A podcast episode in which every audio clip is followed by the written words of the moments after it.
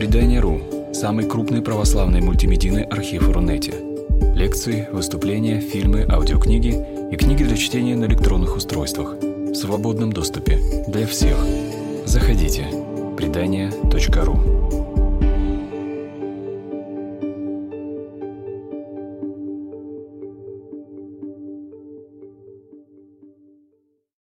Здравствуйте, меня зовут Ксения Сергазина, я доцент кафедры истории религии, Центра изучения религии РГГУ, кандидат исторических наук, и предмет моих исследований – это повседневная религиозная смысловедение в XVIII веке.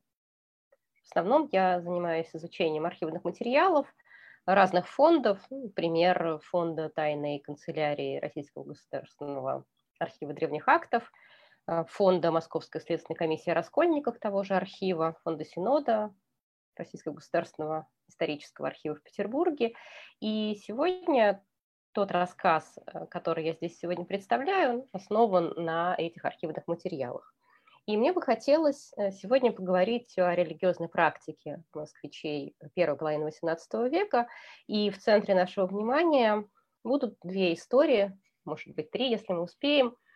Во-первых, это история князя Ефима Мещерского, подмосковная, скорее, история. В его доме собирались разные люди, странники, кликуши, паломники, и у него была своя нетипичная религиозная практика, которая была направлена на исцеление кликуш в первую очередь и на почитание Смоленской иконы Божией Матери, которую он сам считал чудотворной и о которой много рассказывал разным приходящим людям. Князь Ефим Мещерский имел даже у себя дома тетрадку с чудесами и сам записывал туда чудеса. К сожалению, эти тексты чудес не сохранились, но мы знаем о факте этого существования. Вторая история – это община Прокопия Даниловича Лубкина.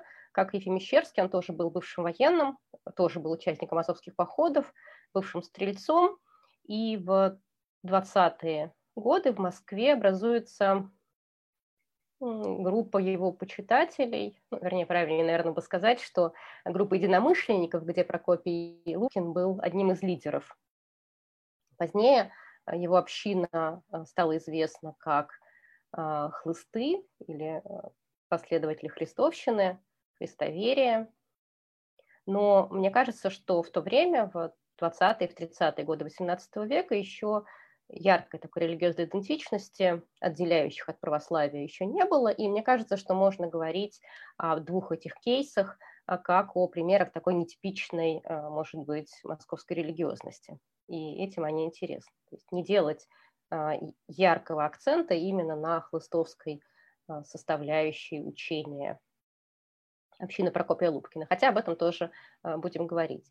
И третий кейс тоже интересный, это чуть более позднее время, 1740-е годы, московская община Андреяна Петрова, и, мне кажется, интересная история, как в эту общину попадает княжна Дарья Хованская, и в документах дела Хованской рассказывается, как она познакомилась с этой общиной, как она ездила в подмосковный монастырь, Богословскую пустынь для молитвы, и что там происходило. Там видно, как сочетается, как перемешивается церковное богослужение, почитание икон в монастырях, литургическая практика монастырская с келейными богослужениями.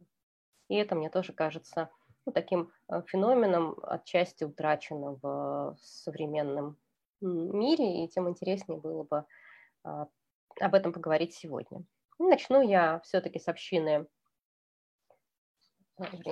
Ефима Мещерского и немножко расскажу сначала о нем. Дело о Ефиме Мещерском впервые стало известно благодаря очерку Григория Есипова «Кликуши». Этот текст был опубликован в сборнике «Раскольничьи дела XVIII века» и сохранилось два комплекса документов в фонде Тайной канцелярии в Москве и в фонде Синода в Петербурге. Современные исследователи читают это дело и нередко в статьях публикуют его фрагменты. Александр Лавров, Елена Смелянская, Федотова. обращаясь к этим документам. И интересно, что участников этого дела характеризуют по-разному. Лавров считает их скорее староверами, Смелянская тоже. Кто-то говорит, упоминает, что среди тех, кто приходил к Ефиму Мещерскому, были хлысты, но так или иначе о князе Ефиме Мещерском до конца мы так и не можем сказать, был ли он старовером, или был ли он хлыстом, или его религиозность была такой общецерковной, но можем говорить о том, что это была такая некоторая нетипичная практика. Хотя вот разные слухи по Москве о нем ходили. Я уже говорила, что он был участником Северной войны и рассказывал о себе, что он не погиб в Нарвском походе 1700 года только благодаря иконе Смоленской Богоматери, которую он носил на рамях, то есть на плечах. Вероятно, она у него висела на груди, защищая его таким образом от пули, которая однажды чуть в него не попала. Он спасся благодаря тому, что его грудь была защищена этой иконой. И по окончанию похода он дал обет, ну, что уже интересно, да, как пример такой особой религиозности, дал обет построить церковь и поместить туда эту икону. И действительно, в деле говорится, что он ездил по деревням с образом за пазухой, веля берючам кликать, чтобы народ собирался к нему поклониться чудотворной иконе. То есть он вместе с группой людей ходил по разным деревням, носил эту икону с собой и собирал пожертвования для строительства этой церкви. Действительно, собрал, и церковь построен. Интересно, что в этой церкви он совершал богослужение, ну, не сам, конечно, он звал крестовых попов, священников, которые были без работы, стояли на перекрестии дорог, на перекрестках, ожидая каких-то заказов. И Ефим Мещерский был одним из таких заказчиков. Он на вечернее богослужение приглашал к себе таких священников. Они совершали вечерню рядом с этой иконой в церкви, освящали хлеб. И говорится также в деле, что вот эта частица этого освященного хлеба он давал потом паломникам, которые приходили к нему, приходили почитать эту Смоленскую икону. Насколько я поняла по описанию в деле, его дом находился где-то по дороге в Новый Иерусалимский монастырь, и поэтому, вероятно, тоже был частью такого большого паломничества в Новый Иерусалим. Можно было остановиться у Ефима Мещерского, побыть на вечерне, думаю, что и поужинать, и потом отправиться дальше. Или, может быть, наоборот, на обратном пути из монастыря заходили к нему тоже. И многие, как и Ефим Мещерский, считали икону Смоленскую чудотворной и приходили к ней. Вот он записывал чудеса. В тетрадке чудес было 283 записи. Ну, то есть довольно много все-таки. Известно, что приходили к нему разные люди, монахини, юродивые, кликуши. А нужно помнить, что это было петровское время, когда почитание кликуши юродивых уже было под запретом, табуировано. Но здесь вот мы видим, что они все-таки еще собираются, что есть место, куда они могут приходить. И там он придумал специальный даже обряд исцеления от кликоты.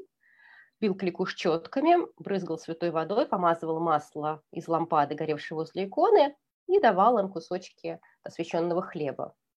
Благодатного хлеба, как говорится в деле, но, скорее всего, имеется в виду фепросфор, который есть, или тот хлеб, который освещается на вечерне. Ну, про кликуш, может быть, нужно отдельно сказать, потому что феномен, который сейчас, с которым мы сейчас редко сталкиваемся, это были особые состояния психологические, может быть, психические даже. Чаще это был женский феномен, но были и мужчины, которые были охвачены этой, не хочется говорить, болезнью, скорее такое особое состояние. Их называли миряками часто, если это были мужчины, а женщины, как правило, говорили таким, может быть, нечеловеческим голосом.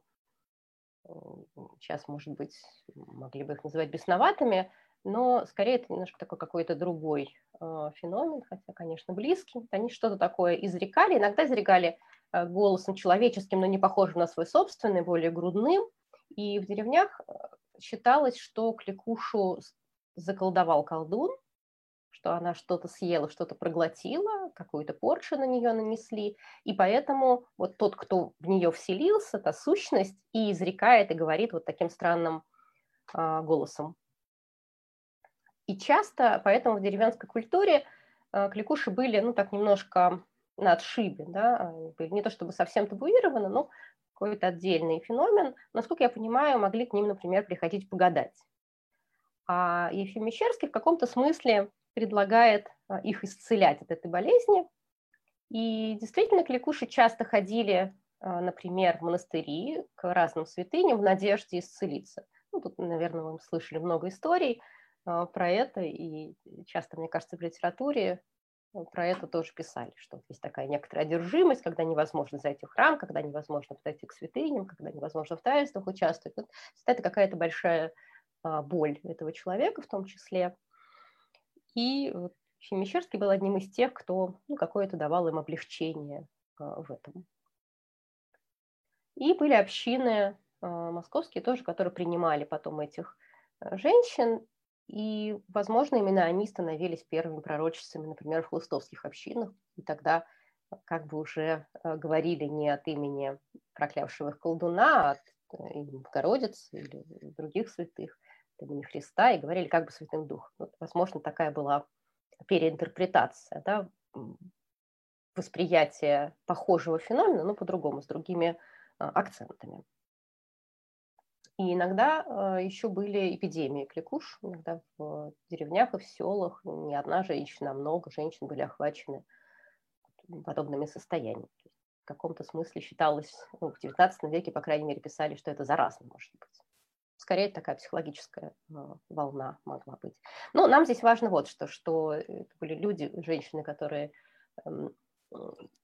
были так маргинальны, да, на отшибе, некоторым стояли, а в доме Ефима Мещерского их принимали, ну, как равных, может быть, да, как тех, кто мог здесь тоже помолиться вместе, и на кого было направлено внимание нашего героя. Мы знаем, что они там получали хлеб, масло, святую воду, и знаем, что не только кликуши, но и некоторые священники приходили туда, к Ефиму Мещерскому, даже остались рассказы о том, как, например, священник Семен Иванов получил исцеление от паралича. Он говорит, когда церкви еще в зачине не было, князь держал в доме дароносицу и таинство, и вот туда к нему приходили, рассказывают, что он тоже там получил это исцеление. Самого князя в документах часто называют богомудренным, то есть, видимо, он имеется в виду, что он знал книги, мог их читать, комментировать, и он, видимо, играл в этом пространстве, ну, какую-то особую роль, не только как тот, кто учредил такое новое таинство, но новый обряд, скорее, да, исцеление, ну и какое-то свое, может быть, учение предлагал здесь, потому что он читал молитвы, он кропил святой водой, он одаривал частицами и таким образом пытался исцелять кликуш. Вот как сказано в деле: пойманы бабы и кликуши, они же раскольницы, Елена Ефимова и сестра ее Пелагея, которые у себя имели таким же пристанище и учили раскольническому притворному кликанью. И по многим монастырям и церквам собравшись, ходили, и оное притворство чинили, а именно ходили к князю Ефиму Мещерскому, который у себя имел образ богородичен, и сказывал многим приходящим, что от оного образа беснующиеся исцеления приемлют, о чем у него и книга тех чудес учинена, которая с особым образом взята в приказ, и у него взято сухарей пшеничных с полчетверика, которые он раздавал, и маслом помазывал, и водой кропил, и от того будто приходящие исцеления получали. Здесь вы видите в этом фрагменте текста XVIII века указание о том, что на некое притворное кликанье. Ну, это такой момент, связанный с временем, потому что в петровское время считали, что и юродивые, и кликуши притворяются, что нет никакого основания, чтобы они так себя вели, ну, кроме какой-то их выгоды. И поэтому, если их наказывать и арестовывать, то быстро эти эпидемии закончатся. И поэтому здесь в этом тексте фрагмент такого представления о кликушах и о еродивых тоже можно видеть, что это не кликуши, а притворные кликуши. Ну, это важно.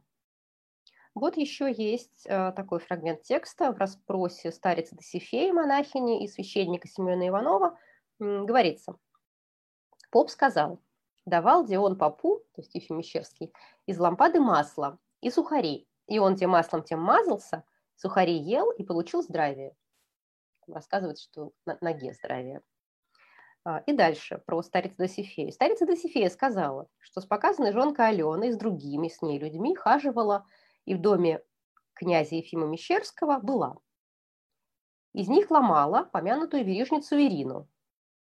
Как-то ее вот, скрючивала, корежила. И верижница, имеется в виду, что это была юродивая, которая носила вериги. Часто их юродивых не называли прямо, а описательно. Говорят, те, кто носил власеницы, или у кого были колтуны в волосах, или как-то иначе, да, их описывали. Вот верижница Ирина была и у Басой в келье, Марья Басай, это еще одна московская юродивая, и что пристанище всяким бродячим старицам и старцам у Басой есть. Здесь мы видим сразу такой пучок, что ли, да, новых сведений, что мы знаем, что старица Досифея вместе с Аленой Ефимовой и с другими людьми приходила в паломничество к Ефиму Мещерскому, к Смоленской иконе. Знаем, что с ними ходило две юродивых, это Ирина Верижница и Марья Басая, и что они жили, и Марья Басая, и Ирина Верижница, в монастыре, и там же у них тоже было пристанище некоторым бродячим монахиням и послушницам в келье у Марьи Басой. То есть были такие центры в Москве, где можно было собираться разным бродячим людям. Ну и, кстати, дом Прокопия Лубкина, о котором мы еще будем говорить, он тоже такой, да, там тоже можно было большим людям собираться. И он их кормил, и всячески оставлял ночевать, учил. В общем, тоже они там могли собираться. Иногда я думаю, что это было что-то вроде таких гостиниц, что ли, в то время, когда еще не было популярных гостиниц. Туда можно было приехать из дальних монастырей, переночевать, поесть, отдохнуть с дороги, поговорить, получить какое-то, может быть, наставление религиозное, обсудить какие-то новые сплетни в таком же ключе. И какие-то были важные места, где происходил обмен разными учениями тоже. И для того времени, для XVIII века, это было важно, потому что уже время после раскола, и тогда такое напряженное в каком-то смысле время, когда актуальным был поиск путей к спасению. И вот эта идея, что нужно найти учителя, что нужно получить сведения, научиться правильной жизни и дальше жить ради достижения Царства Божьего, было очень важно. И поэтому такие дома, центры, где можно было собираться, обсуждать и получать какие-то новые сведения о новых учителях, тоже были важны. Кроме таких домов, еще, мне кажется, обмен религиозными идеями мог быть на рынке, московских рынках или, наоборот, например, дальних, на ярмарках, Макарьевскую ярмарку или другие под Нижним Новгородом ярмарки, Большая Ануфриевская, например, там тоже могли обмениваться разными идеями религиозными и возникать какие-то новые практики религиозные, да, и можно было тоже в них принимать участие. И еще интересно, что по документам ощущение такое, что монахи могли свободно перемещаться не только внутри города, но и между городами, между монастырями, проще было ходить. Вот, например, в том же деле говорится в расспросе старицы Евпраксии, монахи, она говорит про себя, что пострижена она в ростовском Спасском монастыре, из того монастыря ходила тайно в Соловки для моления. Довольно далеко, да, из Ростова на Соловки. И в Москву пришла перед днем Успения Богородицы и жила в Рождественском монастыре у показанной Басой и у старицы Досифеи, той, про которую мы только что читали, и принесла из того монастыря игумени Панфилии, из Архангельского монастыря от старца Прова, который ей игумени духовник, письма, а о чем не знает. То есть монахини были здесь еще некоторыми такими посыльными, что ли, да, они могли записочки приносить из монастыря в монастырь. И это, конечно, у светских властей тоже вызывало некоторые подозрения, потому что в допросах отдельный пункт мы видим про подметные письма, что кому писали, когда писали, от кого писали, потому что время было напряженное, светские власти боялись заговоров и верили в возможность сглазов и колдовства, и поэтому, в общем, пристально за этим следили. И я даже думаю, что такие самые крупные дела о нетипичной религиозности, вот хлыстовские, например, начинаются не с богословских вопросов и не с нетипичной религиозной практики, а как раз потому, что они собирались по ночам в домах, и это было для светских властей подозрительно, что люди собираются в домах, что они там делают и почему, собственно, так. Ну, а их было много, там человек по 30, по 40, по 50, разные были довольно большие дома. И мне кажется, что вот как раз первые подозрения были связаны с этим.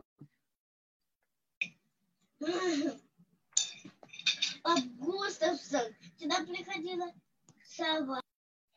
И мы знаем также, что в 1721 году в доме Ефима Мещерского были схвачены разные люди, потому что на него донесли, что в доме у него есть дароносец с дарами. Его сразу заподозрили в симпатиях к старообрядчеству, и было большое следствие. Вот там были пойманы разные люди, среди них арестовали юродивую Марию Басую. Про нее мы знаем, что она 30 лет ходила по Москве босиком, зимой и летом, и вот что она жила в Рождественском монастыре у старицы Досифея и принимала у себя тоже разных странников и паломников. Также мы знаем, что Досифея тоже арестовали, и некоторых богомольцев, семью Ефимовых, двух сестер, Алену и Пелагею, которые в деле названы кликушами, и их брата Григория. Здесь нужно сказать, что тоже здесь такой пучок, что ли, разных религиозных практик отчасти, ну и учений, потому что говорится в деле, что муж Алены Ефимовой, Максим Еремеев, был иконоборец, и что он был из круга Настасьи Зимы, одного из лидеров московских, да, лидеров иконоборчества. И про него известно также, что он скрывался в Нижегородской губернии. Да, что Алена Ефимова ходила на богомолье к Смоленской иконе, а муж ее при этом был иконоборец и скрывался в Нижегородской губернии. То есть тоже так все интересно закручено, как будто бы. Вот что она рассказывает на допросе. Муж ее иконоборец, а признавала она за ним таким образом, как жгли иконоборца Фомку, Фому Иванова, кузена Дмитрия Тверетинова. И дальше она говорит. И тот муж ее говорил: «Не ведя богомольцы, как наши страждут, не жалея себя. И сожглишь, так и не перекрестился. А как такая же иконоборец, жонка Настасьи Зимиха, вооружилась, и тогда же он, ее муж, говорил, что где баба наша, так поступает. А как та баба обратилась к Святой Церкви, и тот ее муж, убоясь, ушел. Да она же, Алена, слышала от жильцов, которые у нее жили, муж ее Максим жив, а видели его на Макарьевской ярмарке, и приводил, где он в дом своего учителя Ивана Алимова, который торговал в Юхотном ряду, да он же, ее муж, говорил ей, наш где товарищ Михаила Косой, да что ему сделали, он же ныне фискал». Ну и дальше, по ее словам, святым иконам Максим наедине не поклонялся и называл их красными кафтанами, а при посторонних кланялся и к животворящему кресту, и к святой воде прихаживал, а после крест и священников бранил и поносил всячески. Ну, тут видим такую его некоторую двуличность, да, что он наедине иконы не почитал и был верен этому учению, а прилюдно вполне мог и святую воду пить, и к кресту поклоняться. Ну вот и потом в итоге сбежал. такая, в отличие от некоторых его последователей, которые были до конца верны этому учению. А вот про саму Алену мы знаем, что она иконоборицей не была, и что она ходила поклониться Смоленской иконе, которую почитали у князя Мещерского. Известно, что она крестилась двоеперстием, о чем говорит по научению пустынника Михаила, который ей говорил, что триперстным сложением не умолишь Бога, и велел смотреть на иконы, какой там изображается крест. Он показывал ей двоеперстное изображение на святых иконах и таким образом учил ее двоеперстию. Здесь нужно вспомнить тезис Александра Лаврова о том, что для первой половины XVIII века двоеперстие не было обязательно признаком старообрядчества. Практика в то время была перепутана, перемешана, и можно было креститься двоеперстием и читать Иисусову молитву по-старому, а при этом не быть старообрядцем идейно. И наоборот, старообрядцы в то время могли еще крестить детей в обычных господских церквях, и это тоже не означало о том, что они переходят в господствующую церковь. Это, в общем, скорее про то, что долго сохраняется старая практика, и о том, что норма в каком-то смысле была более подвижна, еще не закреплена. Не так, как сейчас, например. Есть еще история, которая рассказана Аленой Ефимовой, которая свидетельствует о ее благочестии. Такая. Она говорит: в деревне Борисова крестьянка Дарья Венедиктова, солдатка Авдотья Кондратьева, что ныне старица Евпраксия, и вдова Мария Басая, пришед к ней Алене, и они, вышеписанная Евпраксия и Дарья, выкликали, чтобы молились мученице Екатерине, что в Екатерининской роще, что где церковь запустела и стоит без пения. Свеч, ладану, вина церковного нет. И она, де Елена, тому их кликанью по вере, в ту пустынь ходила и много вкладу приложила и издала все свое имение. Вот мы видим, что она услышала от юродивых, да, о том, что нужно пойти в эту церковь, и что церковь запустила, она продала свое имение и пошла и вложила его в эту церковь. И здесь видите, как путается в каком-то смысле представление вот в этом тексте о кликушах и о юродивых. О кликушах говорится, что она выкликает. То есть о юродивой Марии Басой, что она выкликает. Да? То есть тот же самый глагол. Кликает, она говорит откуда-то из глубины, ну, как бы не от себя, а от Святого Духа, может быть, или вот из глубин, да? Ну, по крайней мере, тут важный, мне кажется, аспект, что это не она придумала. И часто потом в хлыстовских пророчествах эта же формула сохраняется. Они говорили: верьте мне, не от себя говорю, но от Святого Духа. Но также и здесь, что это какой-то акцент на то, что у них было какое-то знание нетипичное, да, которое обычному человеку недоступно, а вот они его знают, и они говорят, что вот церковь запустела, и надо бы ее как-то поддержать. И Алена идет и делает.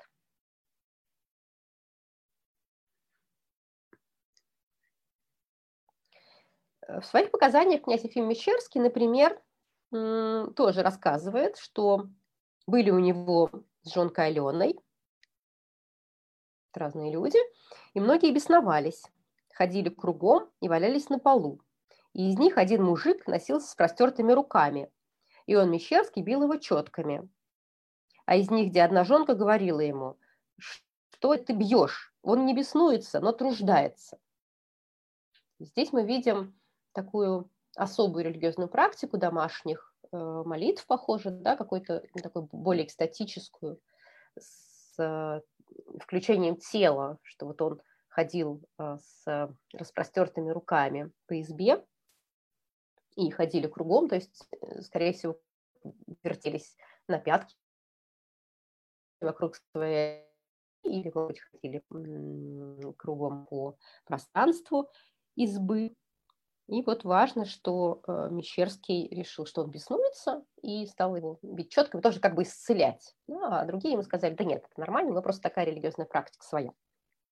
И похожие практики мы видим вот в общине Прокопия Лубкина и в некоторых других общинах хлыстовских, где наряду с домашними молитвами, с пением духовных стихов, с земными поклонами появляется особая экстатическая практика, которая ну, которую можно было бы назвать условно хождение в круг, когда тоже крутятся вокруг своей оси или ходят по избе. Иногда при этом есть некоторые элементы самобичевания. В некоторых общинах они бились в грудь кулаками, в некоторых обухами даже, то есть палка от топора.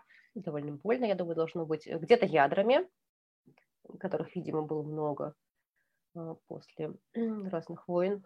И это было, ну, вот такими домашними молитвами, домашней практикой в дополнение к церковным богослужениям, потому что про хлыстов известно, что они до последнего, насколько нам известно, до 20 века были примерными христианами, ходили в церкви, участвовали во всех таинствах, ну, в отличие, например, от кулакана или от духоборов, которые спорили с священниками, отрицали иконы, мощи и даже церковные тексты.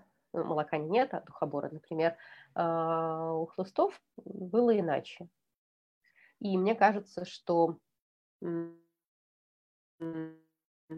особенно в XVIII веке о них можно говорить как о верующих еще вполне церковных. Мне кажется, что религиозная идентичность отделяет себя от православия как будто бы не было.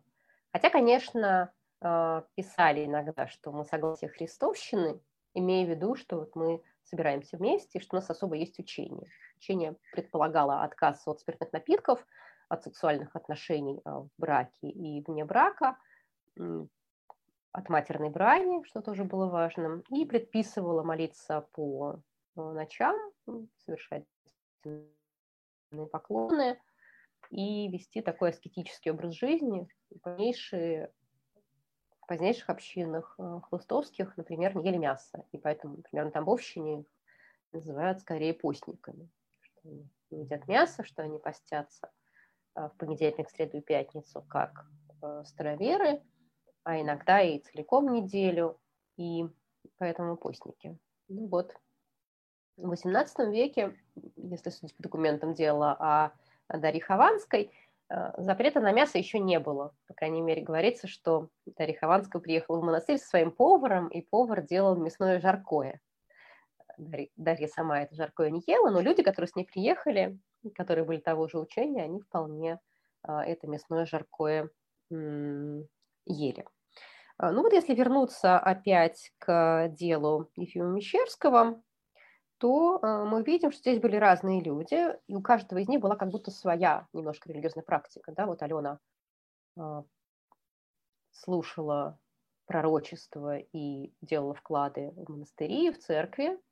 При этом у нее был муж-иконоборец, у которого вообще своя практика, он одного учения придерживается, да, а при этом целует крест, когда прилюдно, как бы, да.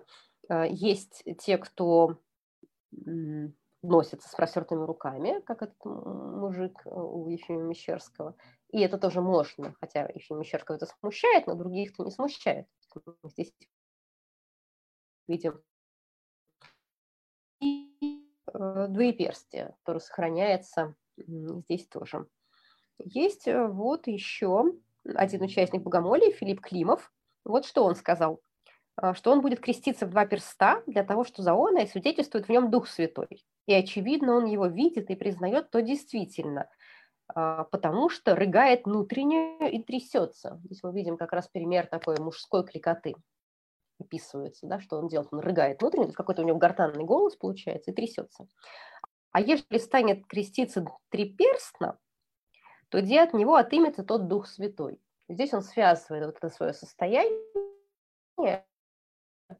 кликоты уже деревенскими, а с действием Святого Духа. Тут такой, ну, некоторый изменение феномена, да, по-другому воспринимается в это время уже не колдун, а Святой Дух в нем говорит. И для него это свидетельство того, что правильно креститься двоеперстием, что это не просто старая вера, которая от предков, а что он сам ощущает в себе действие Святого Духа. И это важно. То есть его собственная религиозная практика оказывается здесь важнее даже, чем традиции. Вот Мария Басая, кстати, Еродивая, что говорит. Сложение перстов имела она противное, то есть противная церковь, да, двоеперстие, и отстала тому 8-й год таковым образом. Спящий ей в келье, и в сонном видении она увидела, что стояти в соборной апостольской церкви, и видела в круг амвона предстоящих многих освященных лиц. И на амвоне сидел в освятительской одежде святой Филипп, митрополит Московский, и он простер десную руку, имеющую сложение перстов по изображению крестное триперстное первых перстов. И был где из его уст глагол к предстоящему народу: «Как где вы, бесстрашные, креститесь противным сложением перстов и разделяете Святую Троицу? Смотрите на показанное сложение перстов от руки моей, то есть Святая Троица, и по изречении тех слов стал невидимым». Тут тоже, да, видите, что это не просто так она крестится особым образом, а потому что однажды она спала, и было вот видение, и она видела Филиппа, который ей такое сказал. Для нее это, ну, тоже очень важно, да, более важно, чем если бы она вычитала это из книг или знала бы в традиции. Что здесь, вот в это время, среди этих людей важно было такие знаки некоторые, что ли, божественного присутствия, да, мы бы сказали. И знаем также, что в деле Ефима Мещерского, кроме, собственно, допросов разных людей, которые были арестованы вместе с Мещерским, сохранились, например, тексты нетипичных молитв о здравии царя Петра Алексеевича и даже один небольшой заговорный текст. Он совсем кратенький, я, может быть, тоже вам его сейчас прочту. Это заговорное письмо, найденное в Григории Ефимова, брата Алены и Пелагеи Ефимовых. Такой он типичный заговорный текст. Коротенький. «От беды, от великой кузни, от льстивого изменения, от великого падения, а как и прельстихомся, а как и приведохомся, как и слышавши писание невразумихомся, как и слышавши проповедником ругахомся, те бо и тогда связан вещми жительствующими, желающие века сего, и те бо удобь приступит ко дьяволу знамению приемши начитание скверного бога-богоборца, место животворящего креста Спасова, и те бы удоб вложены будут с дьяволом во тьму кромешную». Видите, что тут, в общем, перемешаны разные понятия, разные термины воедино, получается такой, ну, вот такой заговорный текст. Не очень, правда, понятно, к чему должен был этот заговор привести. Ну вот, так или иначе, мы знаем, что еще и бытование нетипичных текстов здесь тоже есть. Не только особые практики, которые рождаются прямо на ходу. Да, Ефим Мещерский, который придумывает бить кликуш четками, поить их святой водой или мазать маслом от лампады. Не только активные экстатические практики, которые здесь тоже есть, но и тексты, которые тоже рождаются на ходу. Причем как тексты заговоров, так, например, и тексты, ну, видения отчасти. Да? Тут мы прям сразу видим, как это выражено в словах, как это фиксируется в этих протоколах допросов, как связана история, тоже как будто бы, ну, интересный такой феномен. Закончилось дело Ефима Мещерского в 1721 году. Самого князя сослали на Соловки, Григория Ефимова в Кириллов монастырь, Данилу Васильева в Вологодский каменный монастырь, Алену Ефимову в Вологодский Горский, в женский, ее сестру Пелагею Суздальский Покровский, Марию Басуеву Владимирский Успенский. И мы знаем также, что князя через 10 лет после ареста по просьбе его жены Авдотьи из ссылки освободили. И еще мы знаем, благодаря Александру Сергеевичу Лаврову, что Петровский указ 1722 года, запрещающий оглашение икон чудотворными в домах, был связан как раз с этим кейсом Ефима Мещерского. Дело было настолько значимым, что вот был принят специальный указ, который запрещал считать чудотворными иконы, которые у кого-то в домах хранятся. Такие иконы изымали, и в Московский Чудов монастырь все складировали, ну, чтобы не было вот таких домашних богослужений, особого почитания, потому что все-таки в синодальное время после духовного регламента Петровского вся нетипичная религиозность тлуируется. И почитание святых источников, и почитание Еродивых, какое-то внимание к ликушам, почитание чудотворных икон, и даже канонизаций мы знаем, что в синодальный период почти не было. Ну, во многом это связано с тем, что религиозность Петра была во многом такая, не знаю, протестантская, хочется сказать, да, с большим вниманием именно фигуре Христа и текстам христианским. И все, что было связано с народной религиозностью, было ему чуждо. Он считал, что это все от необразованности, и что правильнее было бы повышать уровень образования духовенства, и тогда таких народных практик будет меньше. Но в 20-е годы XVIII века они еще сохранялись, да и позже, конечно, сохранялись, но вот мы видим, что здесь, в 1721 году, в корпусе материалов о князе Ефиме Мещерском, они зафиксированы, и здесь мы видим эти разные практики, и разные тексты, и разную молитвенную практику, и мне кажется, что такую нетипичную религиозность тоже. Все-таки князь, который по обету строит церковь, сам записывает чудеса и сам придумывает, каким образом использовать масло от лампады, мне кажется, заслуживающим некоторого внимания. Теперь, наверное, я немножко все-таки расскажу про второй кейс, Прокопия Лубкина, ну, потому что мне кажется, что интересно, что это то же самое время, это похожие, то есть совсем рядом, это Москва, и что здесь тоже есть разные домашние собрания, и дом Прокопия Лубкина был тоже таким центром, как я уже говорила, местом встречи разных людей, странников, паломников, тоже тех, кто приходит в Москву. История Прокопия Лубкина представлена несколькими делами. Это материалы Угличского дела 1717 года, которые хранятся в Питере в архиве Синода, в деле 1733 года. Есть отдельные материалы в фонде Московской конторы Синода в РГАДА. Есть, сохранилась опись его дворов и пожитков, то есть опись имущества Лубкина, составленная после его смерти, а умер он в 1732 году. И отдельно есть разные расспросы, то есть протоколы допросов 1733 года тех людей, которые так или иначе были связаны с Лубкинской общиной, были с ним знакомы. Например, это Иван Ильин, Никита Сахарников, монах Иосаф Михайлов.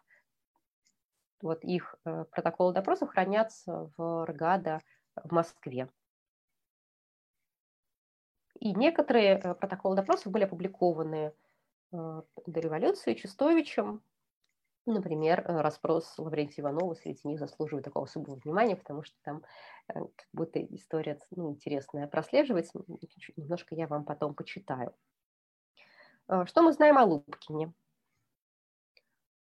Что он умер в 1932 году и похоронен в Ивановском монастыре, что над его могилой была сень, могила почиталась. Его похоронили рядом с другим московским почитаемым человеком, Иваном Сусловым. У него тоже была сень над могилой, и была табличка, что здесь похоронен Божий человек.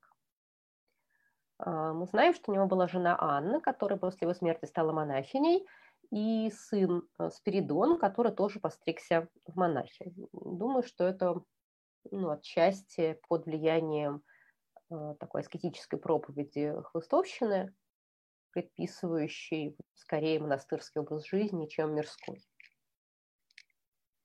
Потому что многие, по крайней мере, в первой половине XVIII века из общины христоверов были либо монахи, либо монахини, либо те, кто собирался постригаться. В каком-то смысле монастыри были такими главными центрами христовщины в то время. В московских монастырях, в Ивановском, Георгиевском, Барсановьевском, Петровском, в Чудове были представители христовщины. Про Лубкина известно, что он был отставным стрельцом полка Бенедикта Батурина, был уволен со службы по причине падучей болезни, эпилепсии, и что в Москву он приехал не раньше 713 года, и только в 717-м нашел постоянное пристанище, как писали, на Москве, в Нижних Садовниках, у крестьянина Бориса Петровича Шереметьева на постоянном дворе, где промышлял лошадьми. Так что он был, вот у него была эпилепсия, и еще его называли кривым. То есть у него, видимо, он был либо одноглазый, либо какая-то была проблема, связанная с глазами, то есть какая-то физическая отмеченность тоже была, иногда это важно. Он не был, конечно, юродивым в таком привычном понимании, но какая-то физическая отмеченность привлекала к нему внимание так или иначе. Он был участником 2 азовских походов, прожил в Азове 2 года и после указа о распуске гарнизона записался в Нижний Новгород и оттуда уже приехал в Москву. В документах он называется как отставной стрелец, посадский человек, купецкий человек, даже как бывший квартирмейстер, то есть тот военный, который отвечает за расселение полка по квартирам, который получал средства на их питание. И мы знаем также, что он торговал в Москве в масляной лавке, и что на ежегодных ярмарках, вот, то есть на Ануфриевской в Нижнем Новгороде, продавал холсты. Ну и покупал там тоже. Какой-то у него был здесь такая купеческая деятельность.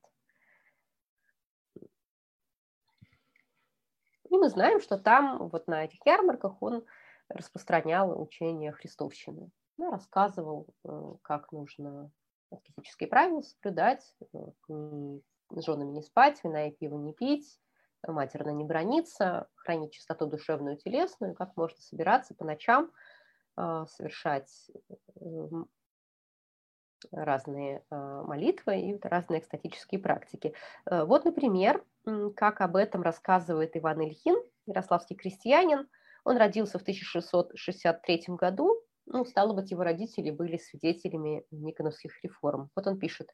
В день Ануфрия Великого был он Иван в Ярославском уезде Ануфриева монастыря Александровой пустыни на торгу для продажи плужного железа. И в то время на том торгу случаем был для продажи холста московский житель, посадский человек Прокопий Данилов сын Лубкин, которого близ его шалаша имел разговор Ярославского уезда, вотчина Симонова монастыря близ деревни Данильцевой, с крестьянином Никитой Никитиным, и учил его, чтоб он, Никита, вина и пива не пил, матерно не бранился. И те его Лубкины слова ему, Иван, показались к пользе. То есть он тоже заслушался, решил.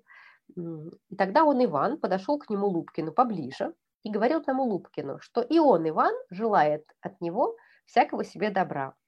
И в то же число Лубкин учил его, Ивана, чтоб вина и пива не пил, и матерно не бранился, и имел чистоту, и с женой своей не совокуплялся, и творил молитву «Господи Иисусе Христе, Сыне Божий, помилуй нас», то есть под раскольным чином.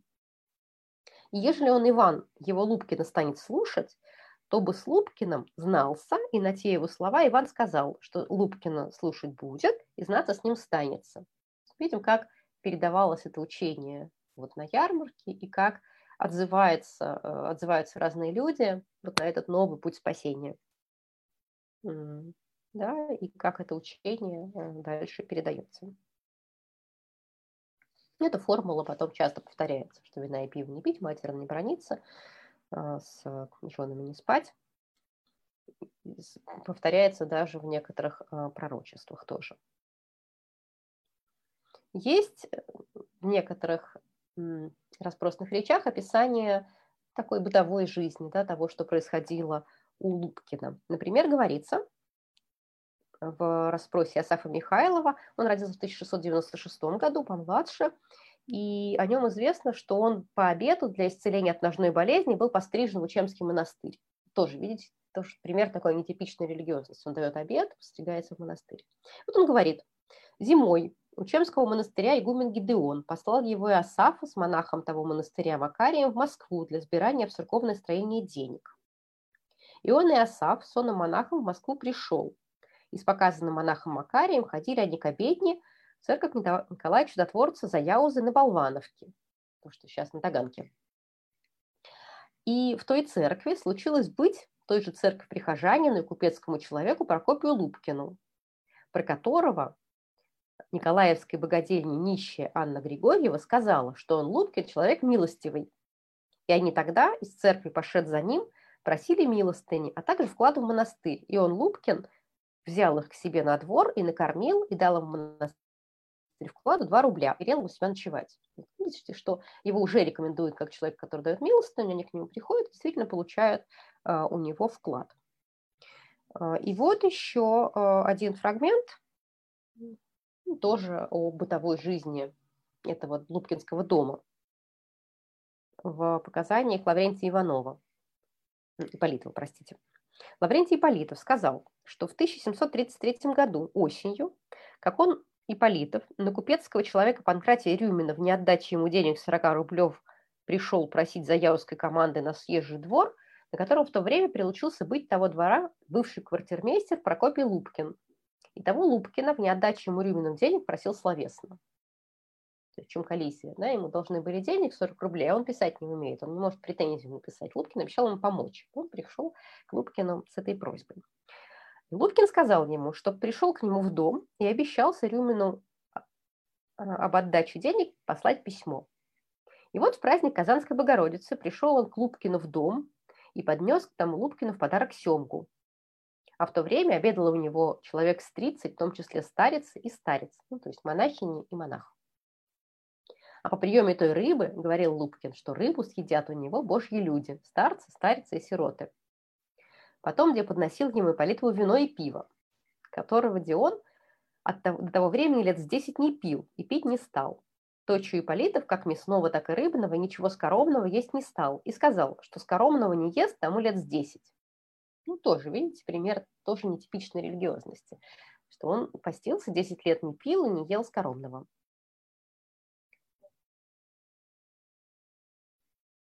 И Лубкин спросил Ипполитова, чего ради он скоромного не ест. И он сказал, что, лежа болен, в той болезни обещание было постричься в московском уезде в монастыре Иоанна Богослова, в который он вкладу дал 70 рублев.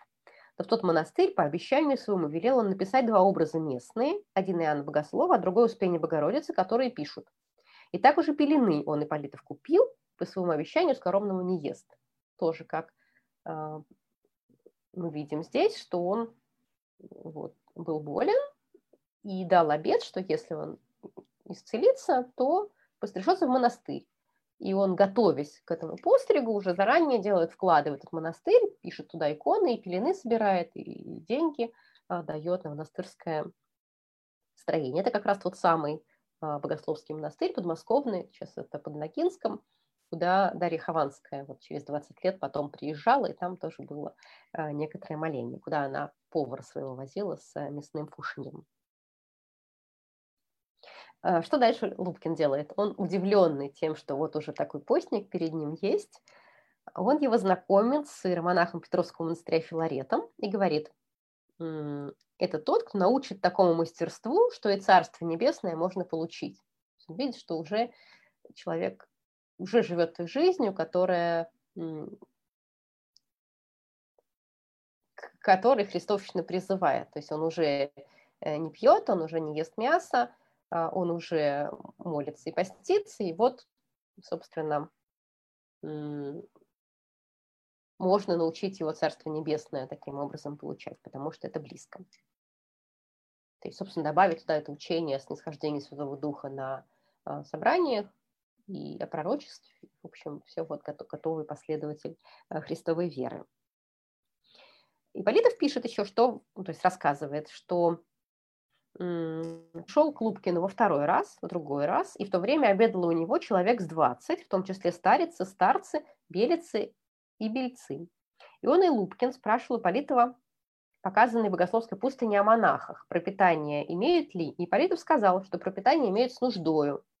Тогда Лубкин велел ему, ежели в той пустыне в Москве будет строитель, привезть его к себе, обещал в пустыню дать на церковное строение денег. И действительно, когда приехал к Лубкину строитель этой пустыни, Даниил Гусев, он получил от хозяина дома 10 рублей на церковное строение, еще 15 рублей на иконостас.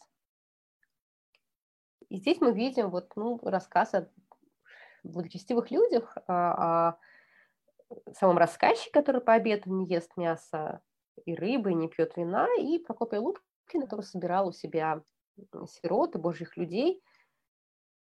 И, ну, здесь про термин «божьи люди» тоже нужно сказать, потому что, с одной стороны, последователи христовщины называли божьими людьми, а с другой стороны, мне кажется, что здесь можно и расширительно этот термин понимать, как вот, ну, те, кто странствует, кто нищенствует, кто юродствует, ну, такие дурачки тоже могут сюда быть отнесены, да, те, кто требует особого внимания Божьего или как-то отмечен Богом, вот они тоже здесь собираются. И видим, как они активно жертвовали на монастыри. Общее имущество, которое осталось после Лубкина, показывает, что, ну, в каком-то смысле дом Лубкина предоставлял все возможности проявления этой щедрости. Дом был большой, богатый, с большим запасом кваса, меда. Ну, пиво и вино там тоже было, отдельно хранилось.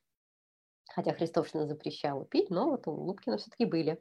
И в доме были найдены иконы, распятие в большом белом иконостасе, еще одно распятие, образ Спасителя, иконы Богоматери, икона Николая Чудотворца, архангела Михаила, две иконы Отечества в рамах и несколько лубочных картинок. Ну, я отдельно говорю про иконы, потому что в литературе XIX века и миссионерских текстах часто говорят про христовщину, что они не почитали иконы. Здесь мы видим, что, по крайней мере, в ранних общинах 20-х, 30-х годов почитание икон вполне было таким типичным. Ну, были еще некоторые там письма, вексели тоже здесь сохраняются. Есть рассказ самого Лубкина о себе, тоже о своей такой нетипичной практике. Вот он говорит: молился он ночью, и нашел на него Дух Святой. И с того времени стал он в ночи и во дни Иисусову молитву петь голосом и других учить. И называл себя учителем, а который при нем тех учениками. И учил учеников своих, чтобы вина и пива не пить, матерно не браниться, а которые из них не женившиеся тем, чтобы с женами не спать, а не женившимся, чтобы не жениться. И ставил то в тяжкий грех и блуд. И сажал для их по лавкам, а сам сидит в переднем ряду не раздевшимся, и, уча их, Прокопий толковал о себе так. Христос ходил по морю и по рекам Вавилонским, соученики в корабли плавал. Так уж нам подобает, сие творите. Вы же мои ученики, яко апостолы, а он же Прокофий себя называл яко Христа. И здесь тоже нужно делать акцент, потому что, опять же, в текстах и миссионерских, и исследовательских в XIX-XX веке тоже общим местом было, что хлыстовские учителя себя почитали, то есть выдавали за Христа, и что здесь такая особая, ну, особое богословие, что ли, у них было. Вот мне кажется, что в каком-то смысле это не так, по крайней мере, для первых хлыстовских общин. Что, мне кажется, здесь скорее такой символизм, аллегорическое отождествление себя с Христом, чем, собственно, претензия на такое религиозное, ритуальное самозванство. Но нам интереснее вот эти нетипичные практики религиозные, да, что есть учение о схождении Святого Духа, и что Лубкин тоже говорит, что практика пения Иисусовой молитвы дана ему как бы свыше вот в этом откровении, и что он учит и передает учение дальше, и что они собираются в домах, и действительно ходили кругом, и делали земные поклоны, и пели духовные стихи, и пророчества там были. Вот скорее этот аспект. И что важно, мне кажется, что это сочеталось с церковными богослужениями, потому что, например, вот в Дарье Хованской мы видим, что они приезжают в монастырь, там и на вечернюю успевают сходить, и к обедне сходить, и вечером, и ночью устраивают отдельное свое собрание, где кружатся и поют. И тут как бы нет такого большого противоречия. И мне важно было показать, что все это происходит в одном регионе, в Москве и в Подмосковье, в одно время, в 720-730-е годы 18 веке. И что здесь важно... Мне кажется, что пространство для этих собраний – это чаще всего дома посадских людей, или купцов, где можно было бы собираться. Иногда это были монастырские кельи, где тоже проходили такие домашние богослужения. Важно, что всегда здесь включена в этот процесс домашних богослужений трапеза. Ну, это, наверное, тоже часто бывает, если мы собрались дома на молитву, тоже бы, наверное, чай пили. И там тоже были обеды, и в монастырях пили квас, потому что квас это был тот напиток, который монахи могли пить не по часам, да, не только в трапезной, а просто имели они квас у себя в кельях, и можно было пить его чаще. И мне кажется, еще важно вот про паломничество и перемещение сказать, да, что все-таки ходили часто к разным святыням на поклонение в разные монастыри. Это было важно в то время. И, может быть, еще про обеты. Да, вот все-таки дать обет. Тоже вот мы в разных этих историях встречаем. Дать обет от исцеления от болезни. Или дать обет после того, как ты выжил на войне. Да, обеты были разные. Это тоже была такая вот, мне кажется, такая реалия, которая вот в настоящее время сейчас уже, по-моему, совсем ушла. Редко мы сталкиваемся с тем, что тут какие-то большие дела по обету совершал. Ну, дела, которые меняют уклад жизни, которые заставляют как-то иначе перестроить свою жизнь. Ну, не знаю, постричься в монастыре или построить церковь или что-то еще такое сделать. Ну и щедрость, конечно, тоже, мне кажется, привлекает к себе внимание. Вот, наверное, я на этом сегодня остановлюсь. Спасибо за внимание. Часть текстов опубликована, с ними можно познакомиться, остальные архивные ждут еще своего часа. И я думаю,